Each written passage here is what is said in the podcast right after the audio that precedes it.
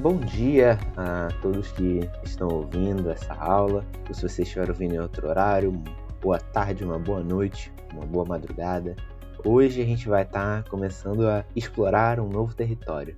Eu vou estar guiando a gente, é o Ricardo aqui falando, e eu estou acompanhado do Gustavo. E aí pessoal, tudo bom? Uh, pela graça do nosso Deus, estamos iniciando mais uma mais uma carta, mais um livro da Bíblia, mais um livro do Novo Testamento. E com a graça do nosso Deus, nós vamos dar um pouco do panorama geral para vocês. Ricardo vai estar tá conduzindo a aula. Sempre que se fizer necessário, vou estar tá trazendo alguns comentários pontuais aí. Muito bem. Uh, não só um novo livro da Bíblia, mas uma nova revista que a gente vai estar iniciando hoje. E antes de tudo, vamos estar fazendo uma oração. É, eu peço que você curva a sua fronte. Eu vou estar agora pedindo ao nosso Deus que nos abençoe no decorrer dessa aula. Oremos.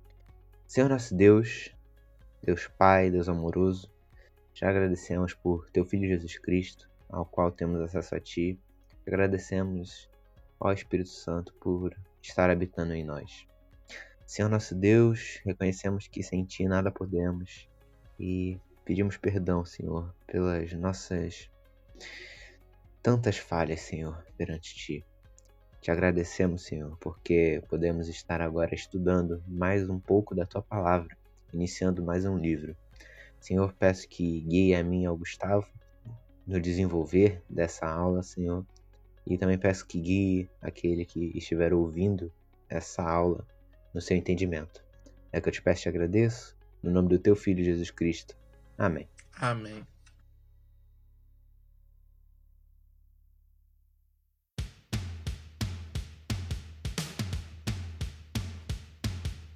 Muito bem, a gente concluiu na aula passada a nossa revista das cartas pastorais, que foi em 1 e 2 Timóteo e em Tito, epístolas que foram escritas por Paulo para jovens pastores da sua época, tratando dos diversos assuntos que você só precisa ou ler um pouco da sua revista para se relembrar, ou então ouvir as aulas anteriores. Uh, a gente pode pensar que todas essas cartas pastorais que a gente leu anteriormente tinham talvez um grande tema ao decorrer delas, que foi o desenvolver da piedade. É, ao ponto que talvez a gente pudesse chamar até as cartas pastorais de cartas da piedade, de tanto que esse assunto é mencionado. No entanto, hoje a gente vai estar entrando num novo livro.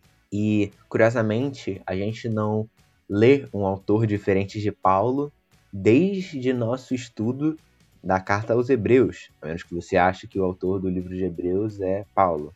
Então, a gente não leria nada de outro autor desde Apocalipse. A gente nesse tempo estudou Romanos, 1 e 2 Coríntios, Gálatas, Colossenses, 1 e 2 Tessalonicenses e, por fim, as cartas pastorais. Hoje a gente vai estar entrando na carta de Tiago. A gente vai ler o primeiro versículo e, como o Gustavo já disse, vamos dar um panorama sobre o autor deste documento, quem eram seus destinatários e qual é o seu propósito. Vamos ler Tiago 1, versículo 1.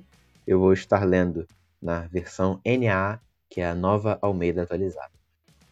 Tiago, servo de Deus e do Senhor Jesus Cristo, as doze tribos que se encontram na diáspora. Saudações.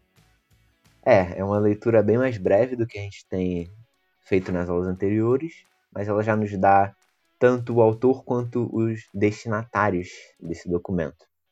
Uh, a gente começa ela com uma. A gente começa a carta, no caso, com uma saudação típica do mundo greco-romano, que é você tem a identificação do remetente, depois do destinatário e, por fim, a expressão saudações. A gente vai estar tá hoje tentando responder três perguntas ao desenvolver do nosso estudo. E a gente vai ver que cada uma dessas três perguntas vai ser fundamentalmente um bloco da nossa aula. Então, convido você a entrar na primeira pergunta dessa aula, que é: quem é o autor?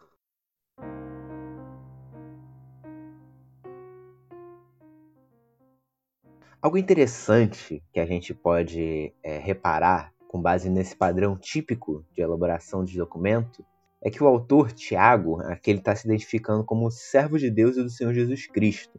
E na época, é, no princípio de cartas, era comum que o autor, ele, junto do seu nome, colocasse um título ou uma posição, justamente para poder agregar valor ao documento.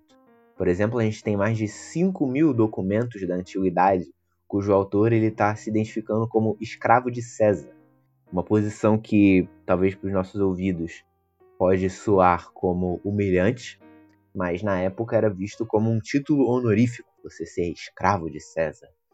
É, quando Tiago aqui está se identificando como servo ou escravo de Deus e de, do Senhor Jesus Cristo, ele está apontando para uma posição infinitamente superior a qualquer posição que um homem possa instituir a posição daquele que segue aos mandamentos do Criador e Redentor do universo. Ou seja, a gente já tem aqui basicamente a visão que o autor tem de si mesmo, que ele é servo de Deus e do Senhor Jesus Cristo, um cargo ou uma posição que é dada a ele pelo seu Senhor. Além do cargo, nesse primeiro verso a gente já tem o nome do autor, Tiago. No entanto, a gente precisa observar que ao longo do Novo Testamento tem um total de quatro homens identificados como Tiago, sendo eles Tiago, filho de Zebedeu, também chamado de Tiago o Maior, Tiago, filho de Alfeu, Tiago, pai de Judas, e Tiago, o irmão do Senhor, também chamado de Tiago o Justo. A gente vai fazer um perfil breve de cada um desses homens para que a gente possa identificar qual desses Tiagos é o autor da epístola que leva o seu nome. Começando por Tiago, filho de Zebedeu. Esse Tiago ele era irmão do apóstolo João, aquele que escreveu o evangelho que leva seu nome, as cartas e o Apocalipse. O filho de Zebedeu foi o Tiago mais mencionado nos evangelhos. Ele era pescador e foi um sócio do apóstolo Pedro chamado por Cristo junto do seu irmão, enquanto limpavam as redes de um barco, ele, é, junto do seu irmão e do seu sócio, foram instituídos um dos doze apóstolos. Tiago foi uma pessoa muito agressiva e, junto de João, foi apelidado de Filho do Trovão. Ele estava também no círculo mais próximo de Cristo, aquele ali, círculo dos três, como a gente às vezes chama, composto de Pedro, Tiago e João. Ele estava presente na transfiguração, na cura da filha de Jairo, no sermão profético e no Getsemane. Tiago, o maior, ele teve sua vida encerrada ainda dentro da própria narrativa bíblica, é, sendo narrada por Lucas no livro de Atos dos Apóstolos, lá em Atos 12, 1 e 2. A gente lê que, e por aquele mesmo tempo, o rei Herodes estendeu as mãos sobre alguns da igreja para os maltratar e matou a espada Tiago, o irmão de João. Uma coisa, pessoal, todas essas referências de acontecimentos que eu estou falando aqui, elas estão disponíveis lá num documento que eu enviei junto com a aula. Então você pode baixar e você talvez note que basicamente eu estou quase que lendo o documento e eu uso quase de forma bem generosa. Então, para vocês poderem ter um acompanhamento às vezes da aula, uh, ou então saberem especificamente onde está cada um desses acontecimentos. Ah, quando que foi a transfiguração de Jesus? Como que eu posso saber que Tiago estava lá? Nesse documento tem todas as referências. Então, voltando. É, normalmente a datação da morte de Tiago está flutuando aí entre os anos 40 e 44 depois de Cristo, o que torna difícil que ele tenha escrito a epístola, já que ela foi redigida em meados da década de 40 com alguns datando ela após ainda o Concílio de Jerusalém, em 48 ou 49. Então, a gente já vai por aqui descartar que seja esse Tiago o autor. Indo para o próximo Tiago, Tiago, filho de Alfeu.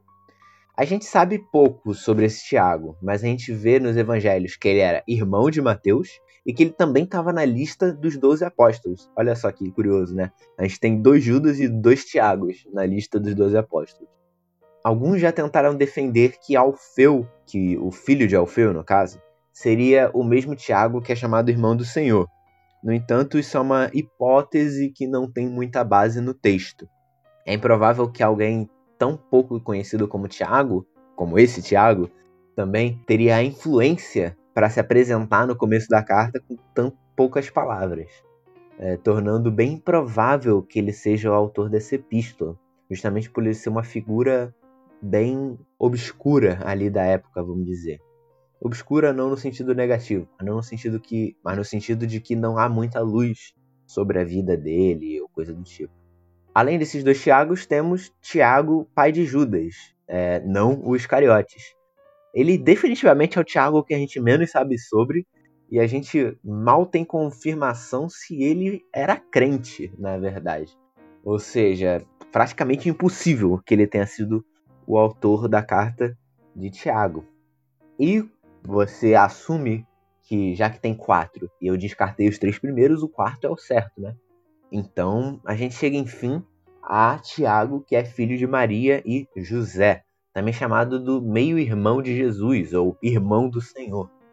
Existe um pouco de debate se aquele que é identificado como Tiago, o menor, seria o Tiago, irmão, o Tiago filho de Alfeu ou o Tiago, o irmão do Senhor.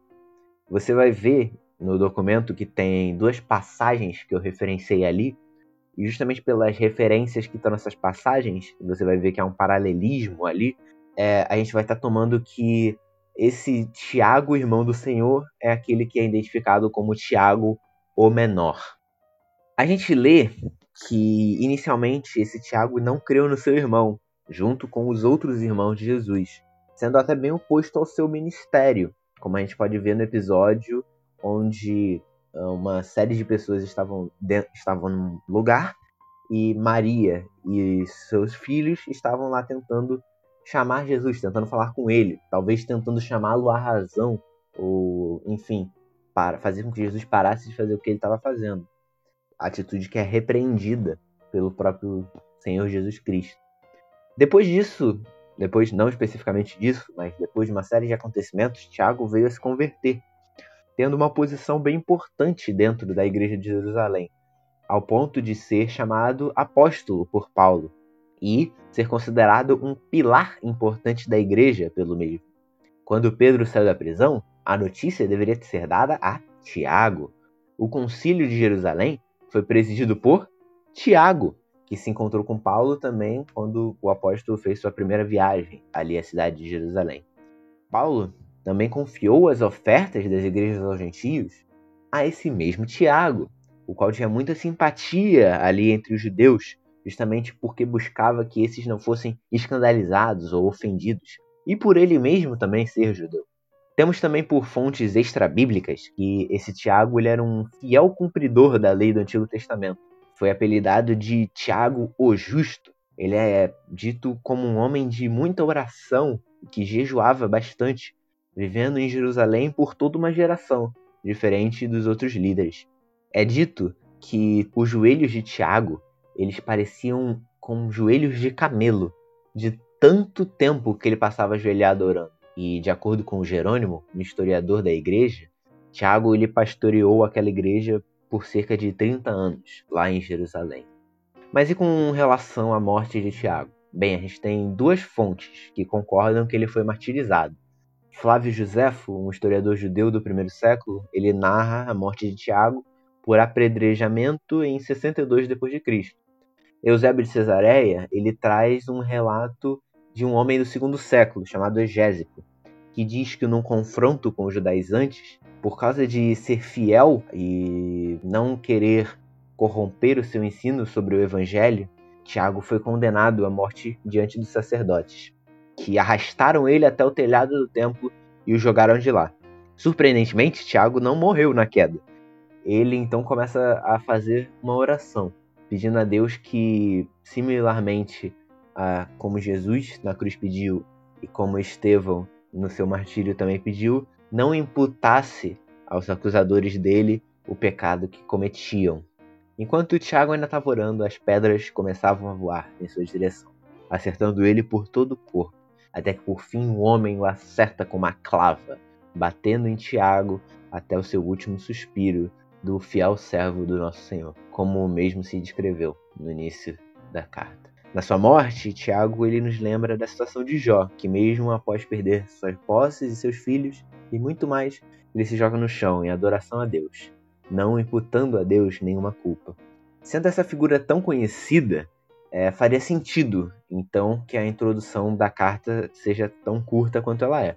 Paulo, costumeiramente, ele traz uma série de títulos em suas introduções, é, em especial na carta para a Igreja de Roma, a qual ele mesmo não fundou.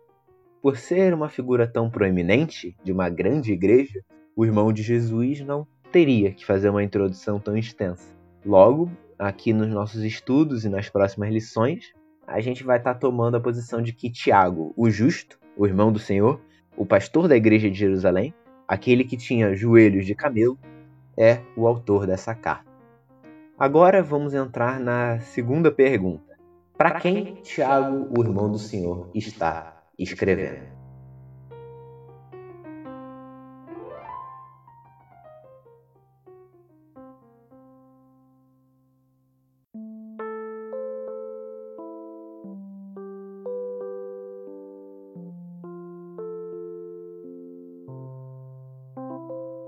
Tiago ele identifica os destinatários da carta como 12 tribos que se encontram na diáspora ou na dispersão ou que andam dispersas.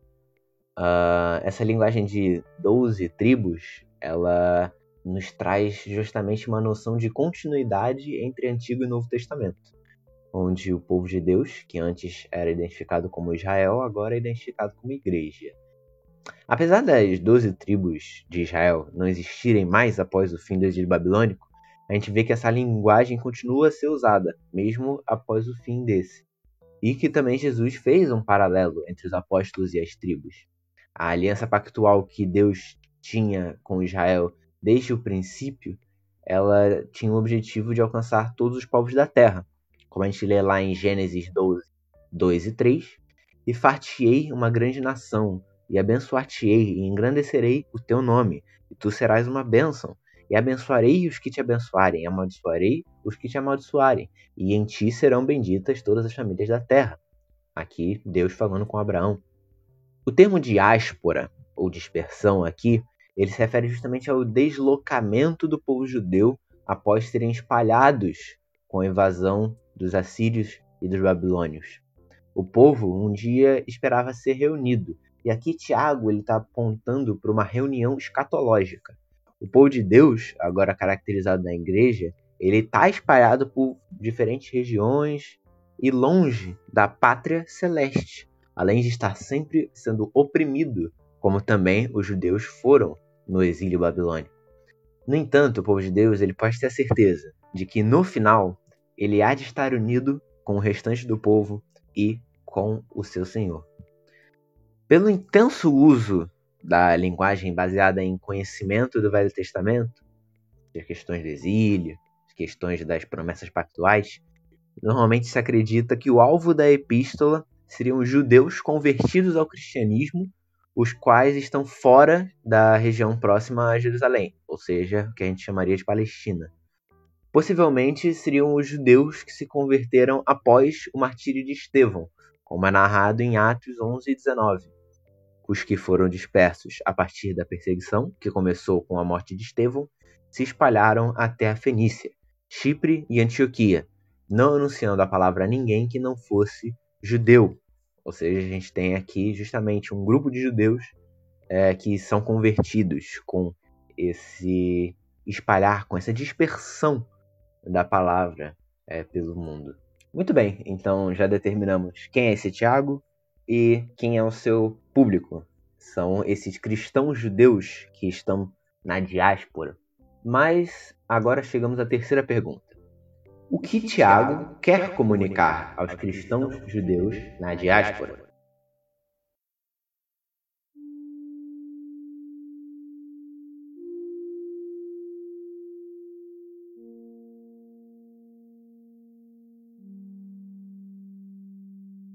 Muito bem a gente viu a palavra Tiago, que estava nesse primeiro verso, e vimos a palavra diáspora e as doze tribos, que também estão nesse verso. Além da questão dele ser servo do Senhor. Mas a gente vai ter que sair do primeiro verso para poder entender o propósito da escrita desse documento. Uh, apesar de ser uma epístola, esse escrito produzido por Tiago, ele se aproxima muito de um documento sapiencial, como o livro de Provérbios ou a literatura eclesiástica. Isso acontece justamente porque ele é composto de uma série de conselhos. Então, Tiago, acima de tudo, ele está preocupado com a prática da fé cristã dos leitores, usando diversos aforismos ou provérbios para indicar aquilo que é esperado dos que confessam a Jesus como Senhor e Salvador. Tiago, ele é constantemente energético, ele usa bastante da sátira, às vezes sendo até bem duro. Uma coisa interessante é que a gente tem uma série de paralelismos temáticos entre o que Tiago nos traz e as palavras de seu irmão no Sermão do Monte, o que também reforça essa conexão entre ambos. Como, por exemplo, o ensinamento sobre a alegria em meio às provações, a exortação a ser perfeito, o fato de que aquele que ouve a palavra também deve ser praticante dela, o fato de que os misericordiosos recebem misericórdia, de que se pode conhecer o verdadeiro discípulo pelos seus frutos, de que há uma fonte de consolo aos que choram, advertências contra ser juiz dos outros, além de uma apresentação dos profetas como modelos a ser seguidos. Uma série de ecos a gente pode ver aqui entre o Sermão do Monte e o discurso de Tiago.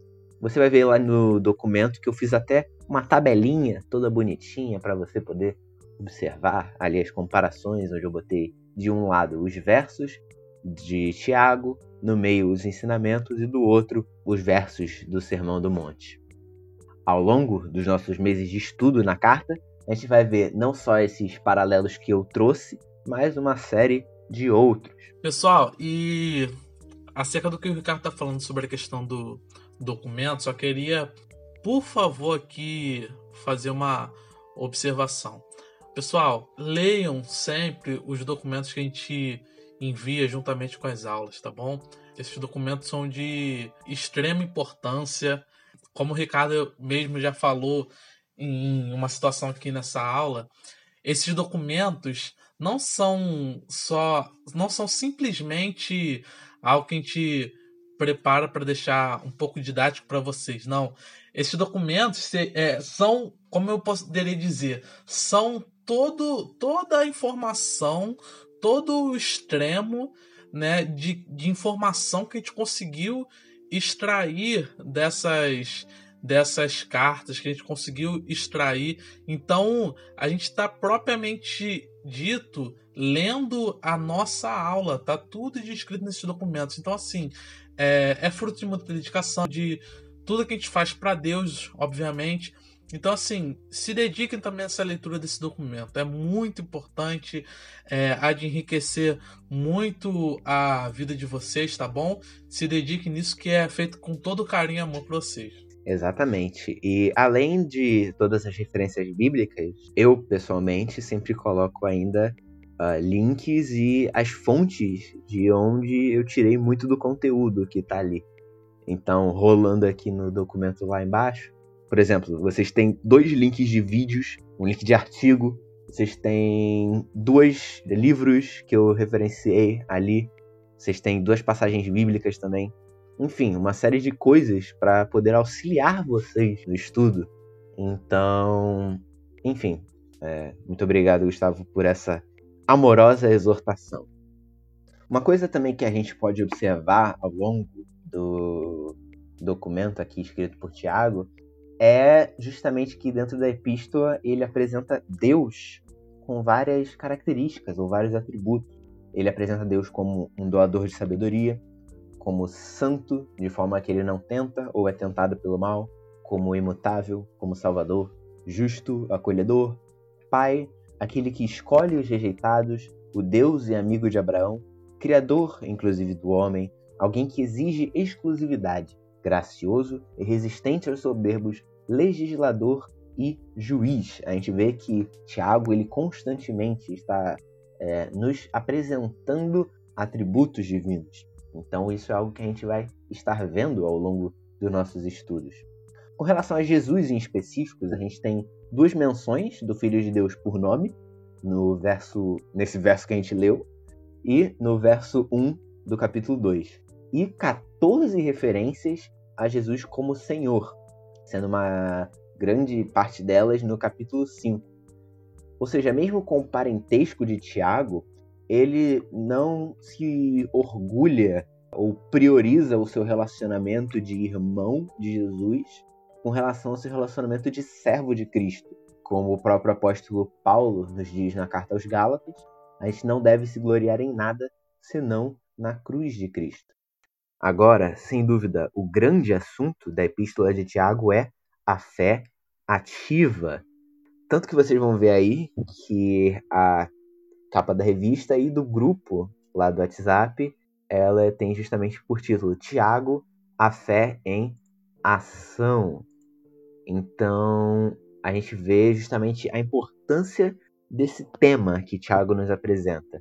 Ele traz um ensino que é complementar ao de Paulo. Infelizmente, a gente tem visto muita gente achando que o ensino de Tiago é oposto ao de Paulo. E quando a gente chegar no capítulo 2, a gente vai entender mais ou menos o porquê que as pessoas acham isso. No entanto, é importante ressaltar que a preocupação de Tiago é sempre que os cristãos que estão lendo esse documento entendam que o verdadeiro crente ele busca viver de forma santa e agradável a Deus, cumprindo a lei do Senhor e olhando para o dia do juízo vindouro com expectativa. Como Calvino bem expressou, é a fé sozinha que nos justifica, mas, no entanto, a fé que justifica não está sozinha. E é justamente isso que é o grande tema de Tiago. Bom, pessoal, e como o Ricardo falou, a questão desse aparente conflito, dessa aparente contradição dessas ideias, é algo que é, é, interferiu durante a reforma até na consideração da canonicidade de, da carta de Tiago. Por exemplo, é, a objeção de Lutero à carta foi fundamentada nessa pressuposição equivocada, né, que tinha um conflito entre os dois. Então, você vê que Lutero, um dos grandes nomes da reforma, teve um pouco desse conflito, e aí já, como Ricardo citou, Calvino já no comentário dele fala que ele não tinha já esse conflito, mas esse é um dos motivos pelo qual se houve uma grande discussão acerca da canonicidade desse livro. Exatamente. Como vocês puderam ver, a temática de Tiago é muito rica. Então, eu espero, assim como o Gustavo e o Marcos também, que não está aqui conosco, espero que você possa estar nos acompanhando nos próximos estudos da carta de Tiago. São tempos difíceis que vivemos, a gente trocou de revista ainda estando no período de quarentena. No entanto, estando nessa diáspora tecnológica, onde estamos dispersos em nossas casas, cada um longe dos outros, possamos, assim como os judeus cristãos daquela época, ter a esperança de que um dia estaremos todos reunidos e em louvor ao Senhor, seja nesta vida ou na vida vindoura. Que você possa estar nos acompanhando nos próximos estudos da carta de Tiago Deus te abençoe e vou pedir para o Gustavo estar realizando uma oração. Amém, pessoal. Vamos estar curvando nossas cabeças e estar orando a Deus. Senhor meu Deus Santo, Pai, ó Senhor Jesus, muito obrigado, Senhor meu Deus, por mais essa lição que tivemos, Senhor Jesus. Pai, é, louvamos e engrandecemos o Teu nome, porque o Senhor permitiu, Pai, de que essa carta chegasse, meu Deus, até nós, que é sim, meu Deus, escrita por Tiago, Pai, mas que foi inspirada pelo Senhor, Pai. Foi é, é, foi apenas, Senhor meu Deus, o teu servo, Pai, sendo utilizado como ferramenta, Senhor meu Deus, nas tuas mãos. Te louvamos e te agradecemos. Pai amado, que o Senhor nos conduza, Pai, no estudo desse, desse livro, Senhor meu Deus, que o Senhor nos conduza, Pai, para que possamos, meu Deus, extrair a tua verdade, Senhor meu Deus, deste livro, Pai, e não o que nós queremos ouvir. Pai, que nós possamos não só é, nos atentar para o que será entendido aqui nessa carta, mas que possamos, Senhor meu Deus, praticar isso em nossas vidas, Senhor Jesus. Que nós possamos, Senhor meu Deus, de fato, Pai, ao sairmos dessa época de quarentena, Pai, sairmos diferentes, Senhor meu Deus, mas diferentes para melhor, meu Deus. Que nós possamos lembrar, Pai, de buscar, Senhor meu Deus, a intimidade contigo, Senhor meu Deus, buscar a intimidade, Pai, nos teus estudos, buscar a intimidade em oração. Que o Senhor nos dê a graça, Senhor meu Deus, de temermos a Ti, Pai, a cada dia e tomarmos a Ti como a coisa mais importante de nossas vidas, Pai. Que esse livro de Tiago, Senhor meu Deus, seja uma bênção, meu Deus, para todos nós, para todos os ouvintes, Pai.